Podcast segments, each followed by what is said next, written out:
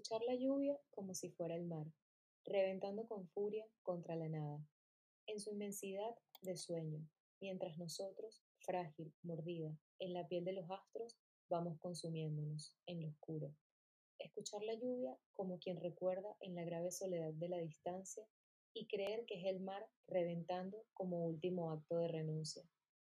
Mientras duermo aquí, quizás estoy despierta en otra parte, en un segundo infinito donde este no es mi rostro ni estas manos mis manos. Un lugar en el que construyo algo que se bifurca y no termina. Pero entonces me nombras y me traes de vuelta de los sueños. Me acaricias en silencio mientras amanece en la ventana. Y eres lo construido, el templo donde resguardo el fuego, la memoria. Me sueltas la mano en la orilla y sigues viaje adentro hacia el mar, y te pierdes en el silencio agitado de la tierra. Se ha extinguido el rumor que no sostienes, dijiste. No bastará gritar para salvarnos. Lee más cantos pandémicos escritos por María Angelina Castillo en sellocultural.com.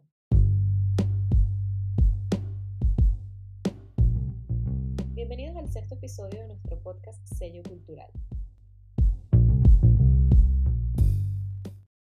Y en el tema del día hablaremos de los festivales online, sus pros y sus contras. ¿Por qué organizar un concierto online? Bueno, principalmente en tiempos de pandemia creo que es la única manera que está consiguiendo esta industria para mantenerse a flote. Pero hoy vamos a hablar de algunos de los aspectos eh, por los cuales estos eventos están siendo, digamos, rentables. Bueno, principalmente es global. Uno de los aspectos que más piensan los organizadores de estos eventos es aumentar el alcance de los mismos para que lleguen al mayor número de personas. Una de las grandes ventajas de los eventos online es que precisamente son globales. Y eso implica que cualquier persona desde cualquier parte del mundo puede disfrutar de este evento en forma directa e instantánea. Por otro lado, los eventos virtuales son más sostenibles que los presenciales, ya que no, suponen un impacto acústico ni lumínico, así como el coste medioambiental del montaje, desplazamientos de las miles de personas que participan en un evento presencial. Otra ventaja es que es monetizable. Este aspecto de los eventos online es que son monetizables porque mm, se tiene una cierta concepción de que este tipo de eventos suelen ser gratuitos. Y esto no tiene por qué ser así, ya que existen diferentes herramientas y aplicaciones que te permiten poder lanzar tu concierto online y cobrar una entrada por ello. Además, los eventos online también son atractivos para sponsors y patrocinadores. Otra ventaja es que es perdurable.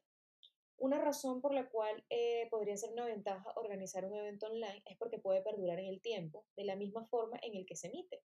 Es decir, una vez que ha terminado el concierto o el festival, los asistentes pueden volver a reproducir este evento una y otra vez las veces que quieran y disfrutar de sus artistas favoritos. Además, los eventos online quedan almacenados, lo que permite que los asistentes puedan decidir en qué momento consumir este contenido y además hacerlo de cualquier parte del mundo. Otra ventaja es que son medibles.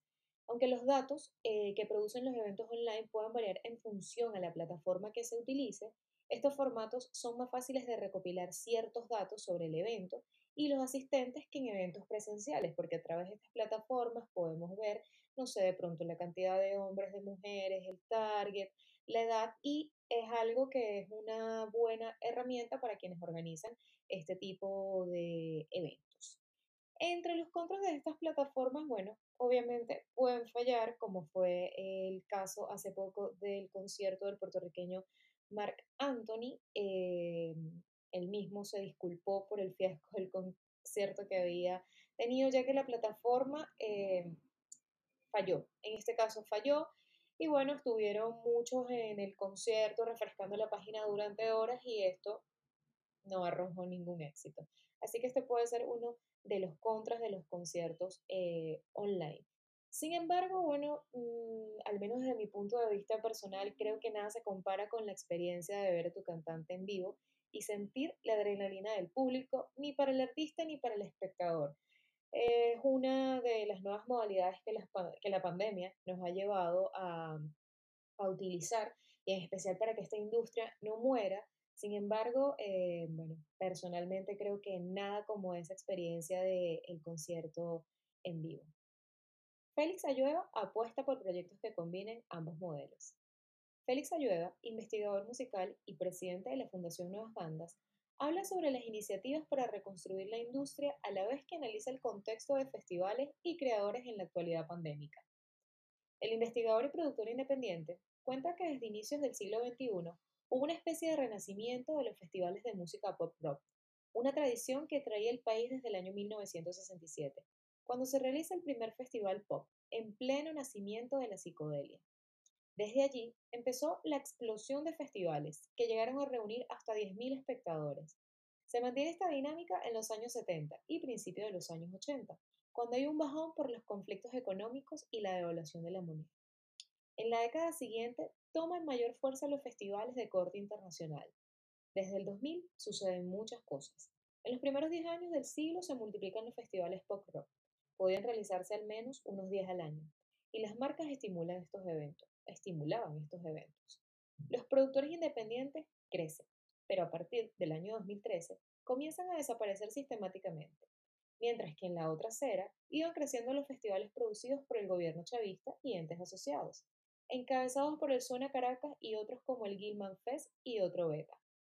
Al llegar 2019, prácticamente los festivales independientes no existen en Venezuela. Desaparece la iniciativa privada, situación que ha empeorado, evidentemente, con la pandemia.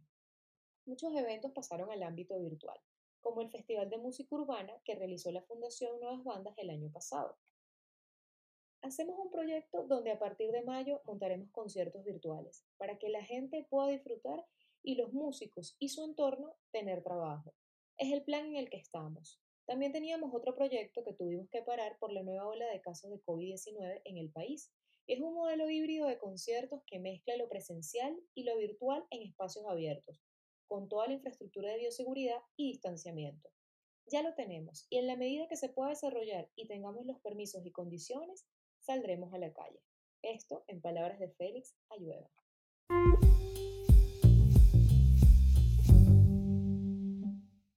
Sello recomienda. A partir de un juego de insistentes correspondencias, el lector irá descubriendo poco a poco que detrás de la supuesta urgencia por encontrar a su hermano, el narrador en verdad está relatando su propia ansia. Solo cuenta su desesperada búsqueda de sí mismo. Con extraordinaria destreza, con un especial manejo de la oralidad y un particular sentido del humor, Urriola propone varios viajes que conviven de distintas maneras en el texto.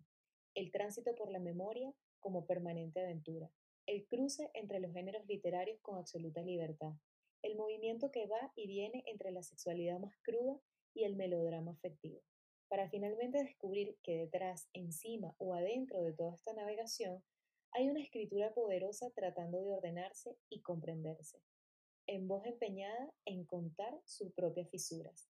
El libro de Urriola está editado por la editorial independiente Libros del Fuego y puedes adquirirlo en librosdelfuego.xyz. Nos escuchamos en otro episodio de Sello Cultural Podcast.